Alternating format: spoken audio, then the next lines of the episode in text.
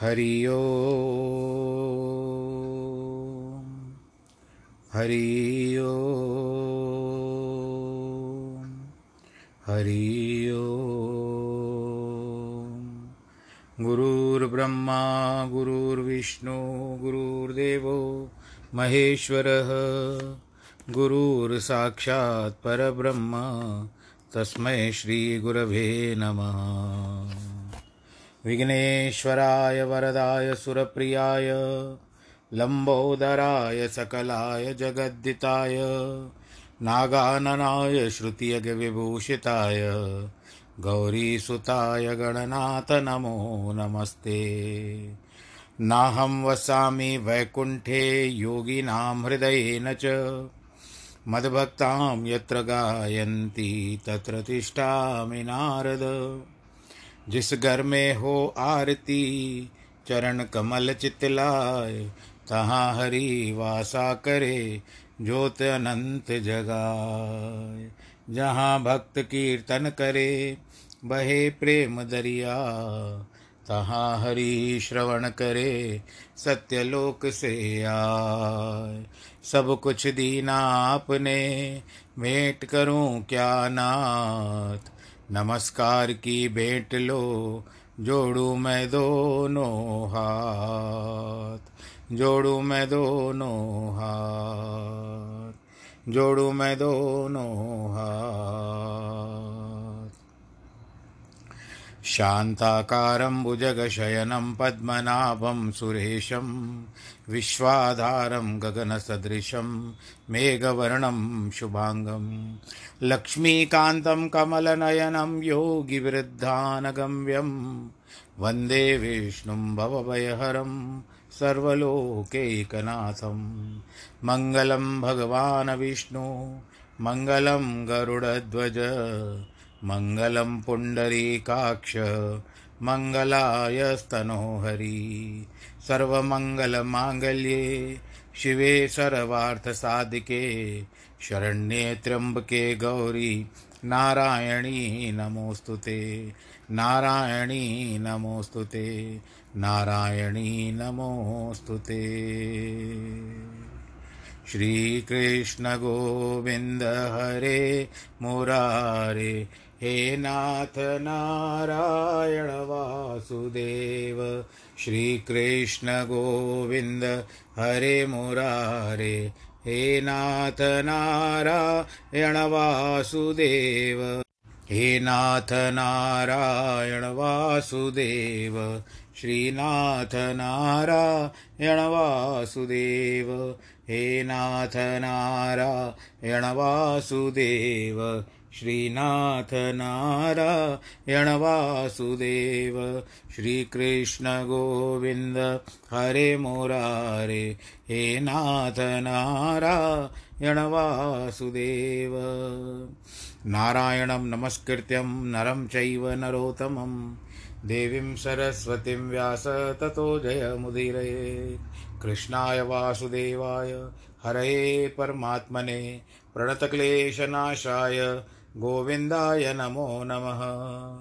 सच्चिदानन्दरूपाय विश्वोत्पत्त्यादिहेतवे तापत्रयविनाशाय श्रीकृष्णाय वयं नुमः।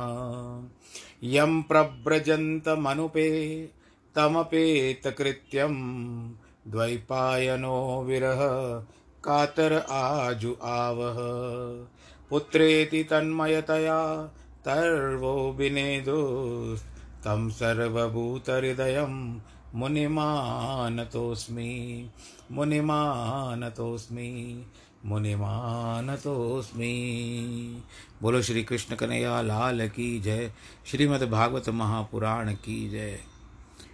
प्रिय भक्तजनों, श्रोत्रागणों, श्रीमद् भागवत की कथा इस समय वर्तमान है। और हम प्रभु श्री कृष्ण के चरण कलों, कमलों में प्रणाम कर रहे हैं। ऐसा हमको अनुभव करना है। और आगे चल कथा के प्रसंग को आगे बढ़ते हुए कहते हैं। जो सुखदेव जी और परीक्षित बैठे हुए हैं। और विभिन्न विभिन्न प्रकार के जो उन्होंने वर्णन बताए हैं। सुखदेव जी कहते हैं, किम पुरुष खंड? विष्णु भगवान के आदि पुरुष, जानकी वल्लभ लक्ष्मण जी के भ्राता श्री रामचंद्र जी महाराज के चरणार बिंदों को हृदय में धारण करके उनके सम्मुख हाथ जोड़े हुए भक्त अनुरागी, परम भागवत महावीर, हनुमान जी, किम पुरुष खंड के निवासियों के साथ अत्यंत भक्ति से उनकी उपासना करते हैं। और गंधर्वगण जो कि दशरथ नंदन श्री रामचंद्र जी को मंगलमय चरित्र है, चौपाई में क्या कहा जाता है कि वाल्मी कृत रामायण परम प्रेम सा राम परायण। मारुत सुत डिग नित सो गावत, वीण मृदंग सप्रेम बजावत। राम कथा कलिकुल कलु नाशावन आनंद निधि भक्तन मन भावन। उसको हनुमान जी आरिष्टेषण के साथ एकाग्र चित्त अपने अधीश्वर श्री रामचंद्र जी की कथा सुनते हैं और करते हैं। इस मंत्र का निरंतर जप करते हैं। ओम नमो भगवते, उत्तम श्लोकाय नमः। आर्य लक्षण शील व्रताय नमः। उप शिक्षात्मने उपासित लोकाय नमः। साधुवाद निकर्षनाय नमो। ब्रह्मण्य देवाय महापुरुषाय महाराजाय नमः। अर्थ क्या होता है? कि उत्पत्ति, पालन, प्रलय, कर्ता, भगवान उत्तम श्लोक के लिए नमस्कार है। जितने की श्रेष्ठ, अनुश्रेष्ठ चिन्ह, यानी निशानियाँ और शील व्रत हैं, वे सब में विराजमान हैं। उनको चित्त सदा ही वश में रहता है उनके। सब लोगों का विषय उनका ज्ञात, उनको ज्ञात है। वह कसौटी के पत्थर के समान सज्जनता की प्रसिद्धि के निर्धार स्थान है। हम ब्रह्मण्य देव, महापुरुष और महाराज हैं। वह और उसको मैं बारंबार प्रणाम करता हूँ। मैं उन परमात्मा स्वरूप भगवान श्री रामचंद्र जी की शरण में जाता हूँ, जिनको वेदांत के वचनों से एक रूप कहकर प्रसिद्ध करते हैं। यह वही है, शुद्ध अनुभव ही उसका स्वरूप है। शांत स्वरूप के प्रकाश होने से उनके गुणों की सब जागृत आदि अवस्था नहीं है। वे दृश्य पदार्थों से अलग है, नाम, रूप, रहित और निरहंकार है। केवल शुद्ध चित्त से उन पर ब्रह्म का रूप जानने में आता है। ऐसे पर ब्रह्म रामचंद्र जी, अवधेश रघुनाथ जी को मेरा बारंबार नमस्कार है। उस सर्वव्यापी राजा दशरथ के पुत्र होकर मनुज के समान अवतार धारण करने का तात्पर्य यही है कि रावण आदि राक्षसों का वध करे। क्योंकि इस घोर राक्षस ने मनुष्य के अतिरिक्त और किसी से न मरूं, जो ऐसा वर पाया था, उस रामचंद्र अवतार लेने का केवल इतना ही आश्रय न था, परंतु मनुष्य की शिक्षा के लिए भी था। स्त्री के संग में ईश्वर हूँ तो भी इतने क्लेश सहने पड़ते हैं, और मनुष्य को तो कहना ही क्या। अपने स्वरूप में रमण करने वाले विश्व के आत्मा, उनको जानकी जी के विरह का ऐसा दुख। वह धैर्यवान और धीर पुरुष आत्मा भक्तवत्सल परम प्रिय श्री रघुनाथ जी रामचंद्र जी के महाराज त्रिलोकी में किसी पर भी आसक्त नहीं है। इसीलिए उनको धीर पुरुषों की आत्मा कहा, उनकी स्त्री मोह किसी भी प्रकार नहीं हो सकता। द्वापर द्वार पर खड़े हुए श्री लक्ष्मण जी का दुर्वासा ऋषियों के आने का संवाद के लिए मंदिर में प्रवेश करने पर देव परामर्श उनको प्राण से प्यारे मार डालने के लिए उपस्थित होकर भी वशिष्ठ जी के वचनों को लक्ष्मण जी का त्याग किया था। सो यह युक्ति संगत नहीं हो सकती, परंतु वह कुछ नहीं किया। निदान उसका वास्तविक तात्पर्य यही है कि वह संसार के लोगों को शिक्षा के लिए काम किए हैं। किया है और वह आदि पुरुष अविनाशी कमल पात्र के समान सबसे अलग है। उच्च कुल में जन्म लिया, सुंदर स्वरूप, मनोहर वाणी, गंभीर बुद्धि, उज्जवल जाति से श्री रामचंद्र भगवान महाराज प्रसन्न नहीं होते, क्योंकि वे कमल केवल एकमात्र भक्ति से ही संतुष्ट होते हैं। इसके लिए आपको एक बार तो दिल से कहना पड़ेगा, अगर भगवान रामचंद्र जी को संतुष्ट करना हो, भक्ति से कहिए, श्रद्धा से कहिए, थोड़ा सा ज़ोर लगा करके कहिए श्री राम बस बोल दिया। वाणी से क्या गया? वाणी से कुछ गया नहीं। अभी तो वाणी में कुछ आया। मिठास भर गई आपकी। देखो, नीच कुल में हमारा जन्म। न हम में कोई सुंदरताई, न हम में कोई गुण, न कोई ऊँची जात और हमारी चंचलताई। सब संसार में प्रसिद्ध है। प्रात ले जो नाम हमारा। ते दिन नहीं मिले आहारा। तो भी केवल भक्ति के वश होकर। ये विभीषण ने कहा है सुंदरकांड में। तो भी केवल भक्ति के वश होकर इन लक्ष्मण जी के बड़े भाई श्री रामचंद्र जी ने आपको अपना सखा बनाया। देखो, मेरे स्वामी सुग्रीव से दो पावक साखी देकर प्रीत बढ़ाई है सुग्रीव कैसा था? कि नहीं कुल नहीं विद्या न तप नहीं तनो छबिदा तन को छबिदाम जानत नहीं किस बात से हम पर रीजे श्री राम सियावर रामचंद्र की जय। तो इसका अर्थ यही है कि इसलिए देवता, दानव अथवा नर, वानर क्यों न हो? सबको चाहिए अनेक प्रकार से यत्न करके उस मानव रूप भगवान श्री रामचंद्र जी की आराधना अवश्य करे, क्योंकि वे बड़े कृतज्ञ हैं। थोड़े भजन करने से अधिक मानते हैं। उनकी उपासना करने से महाफल मिलने की आशा हो जाती है। वे सब अयोध्या वासियों को अपने संग ले गए हैं। श्री सुखदेव जी कहते हैं, राजन, भरत खंड में भगवान नर नारायण बद्रिकाश्रम में गुप्त रूप से विराजते हैं, जिनकी गति नहीं जानी जाती। मैं पहले एक प्रसंग याद आ रहा है। राम, भगवान राम जी का और हनुमान जी का, वो मैं आज आपके साथ इस उद्घार को लेकर के आता हूँ। बताता हूँ आपको। शायद हो सका है कि पहले, हो सकता है कि पहले मैंने मैंने कही हो कथा, परंतु कथा को जब बार भी, जितनी बार भी सुनो, उतनी बार ही नहीं लगती है। बोलो, सियावर रामचंद्र की जय। अब हम कथा के, उस कथा के चलते एक दृष्टांत पर चलते हैं। त्रेता युग के समय की बात थी। भगवान रामचंद्र जी का उस समय राज्य चल रहा था। ये लंका के उपरांत है। यानी जब लंका जीत कर आए थे, रावण को मार करके आए थे, उसके उपरांत है ये बात। और हनुमान जी वहीं पर रुक गए थे कि मैं सदैव भगवान रामचंद्र जी के श्री चरणों की सेवा करूँगा, माता जानकी की भी सेवा करूँगा। तन्मय हो जाते थे हनुमान जी। प्रातःकाल से लेकर के रात्रि काल तक जब तक भगवान विश्राम नहीं करते, हनुमान जी थकते नहीं थे उनकी सेवा करने के लिए, वो तत्पर रहते थे।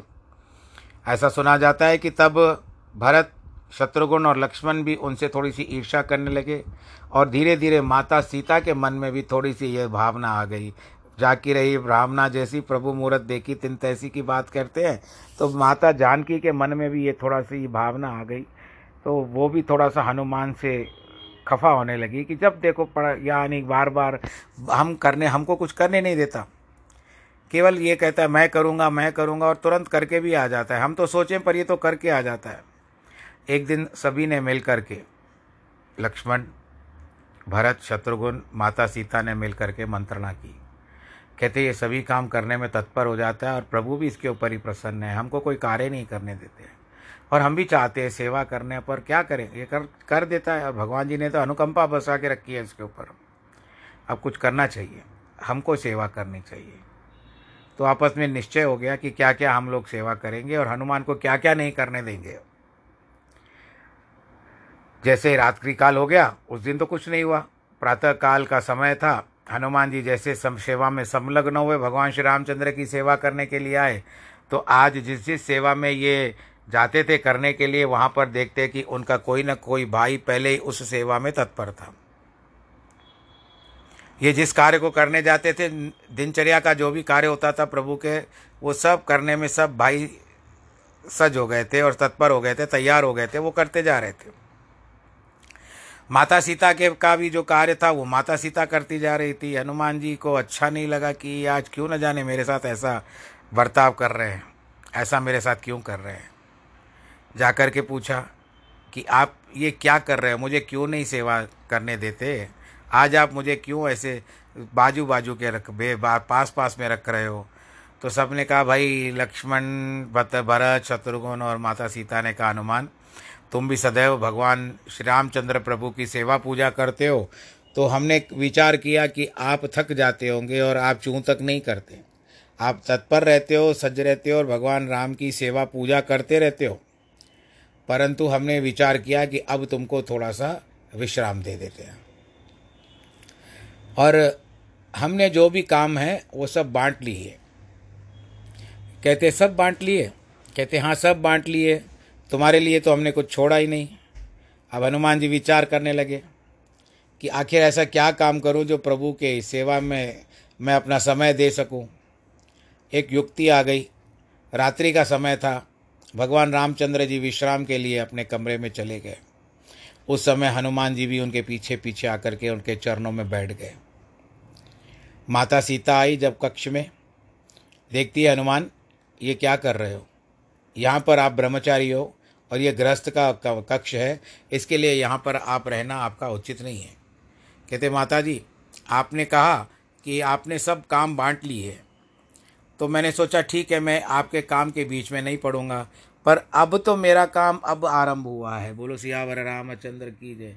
कहती, किस प्रकार का काम तुम्हारा आरंभ हुआ है भाई? अभी तो भगवान शयन करेंगे। अब कोई सेवा थोड़ी लेंगे तुम्हारे से, इसके लिए तुम जाओ। हनुमान जी कहते, नहीं, आप सबने जो भी काम किया है, प्रशंसनीय है।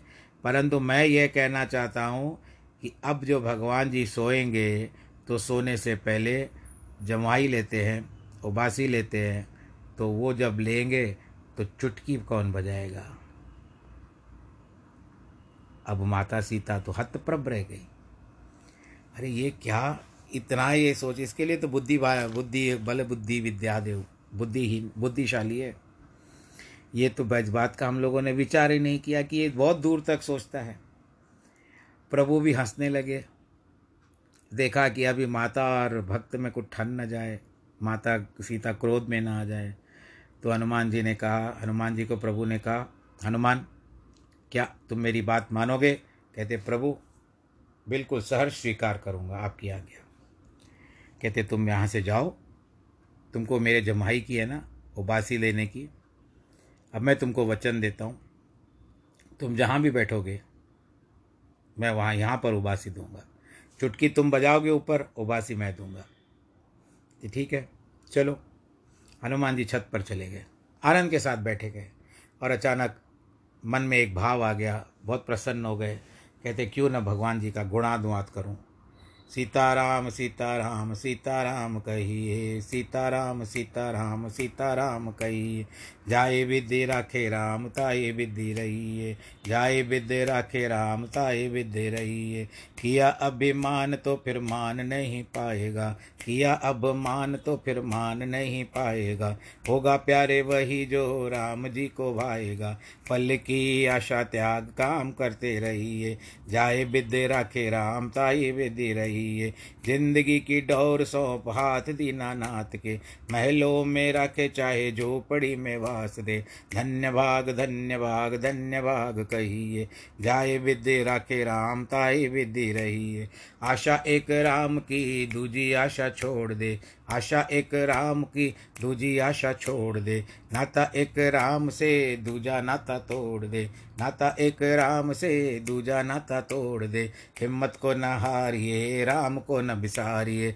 हिम्मत को न हारिए, राम को न बिसारिए। जाए विद्य राखे राम, ताए विधि रहिए। जाए विधि राखे राम, ताए विधि रहिए। सीताराम सीताराम सीताराम। सीताराम सीताराम सीताराम सीताराम। सीताराम सीताराम सीताराम सीताराम सीताराम। बोलो, सियावर रामचंद्र की जय। अब आप बताइए, मैं जब भजन गा रहा था तो आपको कुछ इसमें ध्वनि सुनाई दी? हनुमान जी तन्मय इतने हो गए भजन में कि उन्होंने चुटकी बजानी आरंभ कर दी, क्योंकि अब वो खड़ताल रात के समय शायद वर्जित होगा। नहीं बना, बजाने देते होंगे तो इसके लिए वो चुटकी बजाते हुए प्रभु जी का स्मरण करने लगे और बड़ी, दो बड़े प्रेम से स्तुति करने लगे। अब वहाँ पर दशा क्या हुई कि हनुमान जी चुटकी बंद करना नहीं छोड़ रहे हैं और भगवान जी अपना मुँह बंद करना नहीं छोड़ रहे हैं। बोलो, सियावर रामचंद्र की जय। बोलो, भक्त श्री हनुमान की जय।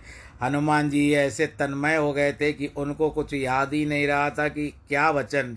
अब प्रभु जो वचनबद्ध होते हैं कहते हैं, न रघुकुल रीत सदा चली आई, प्राण जाए पर वचन न जाई। जो हनुमान जी को उन्होंने वचन दिया था, अब भगवान रामचंद्र जी उसको पूरा कर रहे हैं। पर हनुमान को तो पता ही नहीं था। आखिर प्रातः काल हो गई, रात्रि में कोई नहीं सोया। वैद्य आए, बहुत सारा प्रयत्न किया, लेकिन भगवान राम जी का मुख भी खुल, क्या बंद ही नहीं हो पा रहा था। दे जमाई दे जमाई दे जमाई।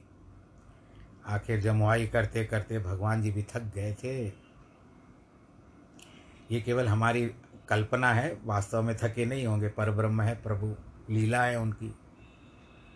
अब प्रातःकाल नारायण नारायण कहते हुए नारद जी आए और उनका, उनकी इच्छा थी कि इतना सुंदर समय है, क्यों न प्रभु के दर्शन करता हुआ चलूँ। पर वहाँ पर जब भगवान जी के समक्ष पहुँचे तो उस समय में इतनी भीड़ देख करके थोड़े से अचंभे में आ गए और प्रभु को सोया हुआ देख करके और जमाई के ऊपर जमाई लेते हुए देख करके आश्चर्य में आ गए। ध्यान लगा करके देखा तो सारा मामला समझ गए कि क्या बात हुई है, इसके लिए क्या गए तुरंत छत पे चले गए। हनुमान जी को झिंझोड़ दिया। हनुमान जी, उठिए, कितना और प्रभु को कष्ट देंगे आप? हनुमान जी आश्चर्य में उठ खड़े हुए। नारद जी, प्रणाम, कैसे हो आप? कहते, मैं ठीक हूँ। प्रभु राम की दशा आपने बहुत बदतर कर दी है। कहते, क्या हुआ? कहते, उन्होंने तो वचन निभाया, पर आप अपना वचन भूल गए। उन्होंने कहा, तुम चुटकी बजाओगे तो मैं जमाई दूँगा। अब रात भर आप चुटकी बजाते रहे हो, प्रभु को आपने कष्ट में डाल दिया। अब इतना आश्चर्य आ गया हनुमान जी की आँखों से अश्रु आ गए कि मेरे कारण मेरे प्रभु को ये दशा हो ये ऐसा नहीं होना चाहिए। तुरंत दौड़ता हुआ आया और अपने आँखों में अश्रु भर करके प्रभु के चरणों में गिर पड़ा। प्रभु, मुझे क्षमा करो। मैं इतना तन्मय हो गया प्रभु कि मुझे अपना वचन नहीं याद रहा और आपने कहा था आपने तो अपना वचन निभाया प्रभु पर इस दास से तो भूल होती है। मुझे क्षमा करिए। अब क्योंकि रात अभी चुटकी नारद जी ने बंद करवा दी थी जिसके कारण अब भगवान जी ने थोड़ा सा आ, क्या कहते हैं मुँह बंद कर दिया। थोड़ा सा उनको अच्छा लग रहा था। और सब देख सबको देख रहे हैं। सब लोग आश्चर्य में आश्चर्यचकित हैं सब लोग। कि आखिर ये क्या हुआ? कहते, देखो, ये सब मेरी इच्छा के कारण ही हुआ है। तुमने कल इस भक्त को जिसके ऊपर सारी सेवाओं को करने में इनको नियत किया गया था, ये करता भी था, किसी को चू तक नहीं की थी, पर आप सबने कल मिल करके मंत्रणा की या एक ऐसा कर दिया, माहौल उत्पन्न कर दिया कि इससे जैसे आपको सेवा आपने नहीं करवाई। अब ये बेचारा हथ बैठा रहा कि मुझे कुछ तो काम होना चाहिए। तो मेरी प्रेरणा से इसके मन में आया कि क्यों ना मैं भगवान जब जमाई लेंगे तो मैं चुटकी बजाऊं। बस इसकी सोच, मेरा विचार एक साथ मिल गए और मैंने इस कमरे में आ गया। और बस आप देखो, मेरे साथ कोई कुछ भी करे, मैं उसको सह लेता हूँ। मैं सहन कर लेता हूँ, परंतु यदि, यद्यपि कोई मेरे भक्त को किसी भी कोई कष्ट में पहुँचाए, मैं उसको सहन नहीं कर पाता हूँ। बोलो, सियावर रामचंद्र की जय। नहीं सहन कर पाते हैं प्रभु, आपका दुख। परंतु हम भी वैसे होने चाहिए। हमको भी वैसा अपने आप को रखना चाहिए। प्रभु के चरणों में ध्यान रखना चाहिए। कि प्रभु का आनंद, भगवान की भक्ति करनी चाहिए। हनुमान जी करते मैं मानता हूँ। नारद जी करते हैं, मानते हैं। सभी लोग भक्त, जो बड़े बड़े भक्त लोग हैं, वे सब करके गए हैं और बड़े आनंद के साथ भक्ति करते हैं। हम तो थोड़ी सी भी तुलना नहीं कर पाते उनके साथ। थोड़ी भी तुलना नहीं कर पा सकते। हाँ कहाँ वो भक्त श्रेणी, किस उच्च श्रेणी में आते हैं और हम कहाँ पर? तो यही भक्ति है। तब सबने मन में बहुत बुरा लगा सबको कि हमने भक्त को रंजाया था। भक्त के मन में दुख पहुँचाया था। इसके लिए भगवान अपने भक्तों को दुखी नहीं देख सकते। सबने हनुमान जी को वापस से फिर से अपने कार्य में नियत कर दिया कि हनुमान जैसे करते हो वैसे ही करो। बोलो, सियावर रामचंद्र की जय। आज न जाने क्यों ऐसा भाव आ गया।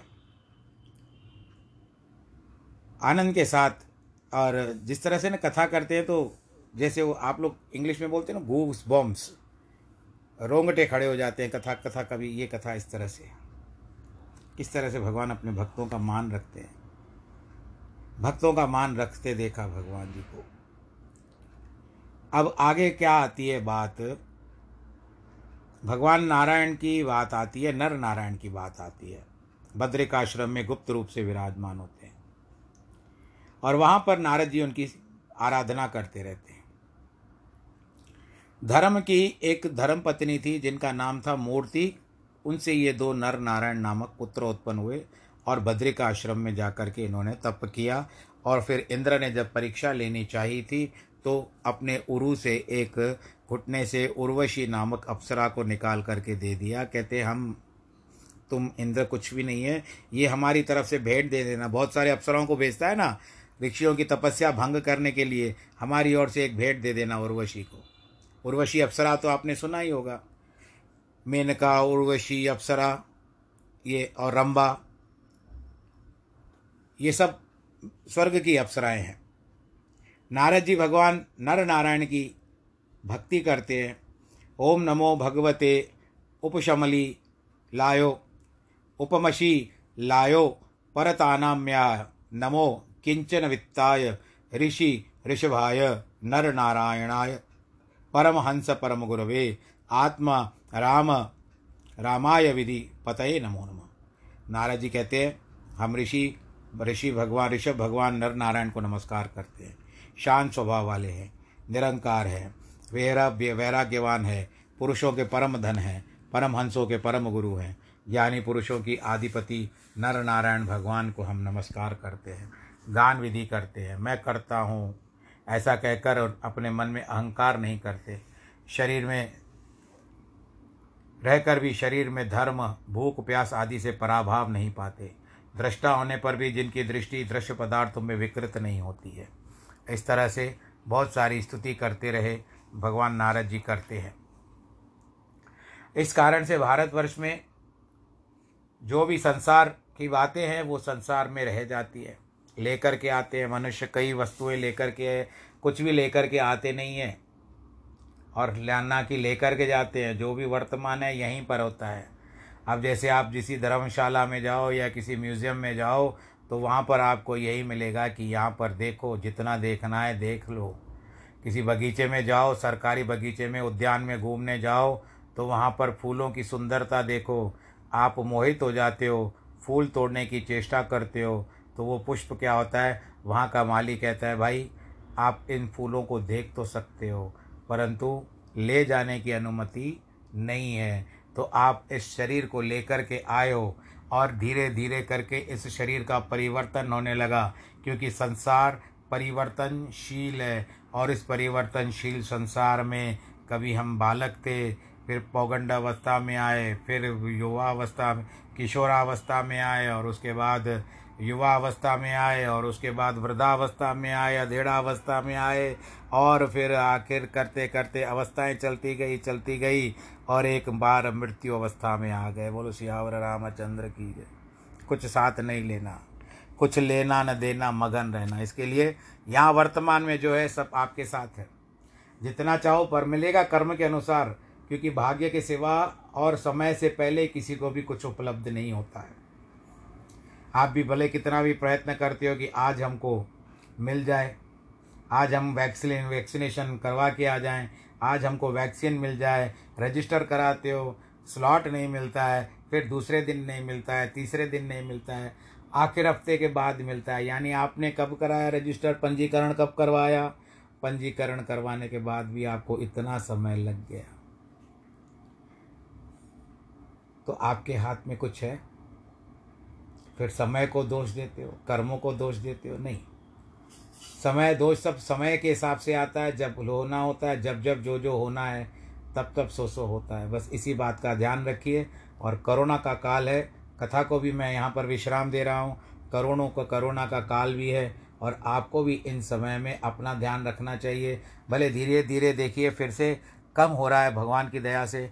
नारायण कृपा हो रही है परंतु नारायण कृपा प्राप्त करने का अर्थ ये नहीं है कि हम हम उसका सदुपयोग करने की जगह पर, स्थान पर हम दुरुपयोग करना आरंभ करें और कौन ओवर कॉन्फिडेंट होकर के मास्क पर करते हैं। मास्क पहने ज़रूर, हाथों को भी धोइए ज़रूर और सैनिटाइज़र का भी प्रयोग करिए ज़रूर। छोटी सी शीशी रख दीजिए अपने जेब में। और पर्स में अगर महिलाएँ हो तो पर्स में रख दीजिए, जहाँ भी हो। आप दूसरों की इच्छा पर क्यों? अपना हाथ हाथ जगन्नाथ, अपना हथियार, अपना परिवार, इस तरह से अपना हथियार साथ लेकर के जाइए, क्योंकि कोरोना से लड़ने के लिए यही हथियार है। मास्क ज़रूर पहने और अपना ख्याल स्वयं रखें। किसी भीड़ भाड़ के इलाके में न जाएँ। सामाजिक दूरी से बचें और जितना हो सके छू करके नहीं, हाथ जोड़ करके दूर से अभिवादन करें। दो गज की दूरी और बाकी सामान संसार का बहुत ज़रूरी वो भी लाना है आपको, जिनके जन्मदिन और वैवाहिक वर्षगांठ है, उनको उनको बहुत बहुत बधाई। ईश्वर करे आप सब लोग सुरक्षित रहें, आनंदित रहें, प्रफुल्लित रहें और किसी भी प्रकार की परे की कल्पना करते हुए संकल्पित रहें कि मैं डिटरमाइंड रहें। सर्वे भवंतु सुखिन, सर्वे संतु निरामया, सर्वे भद्राणी पश्यन्तु।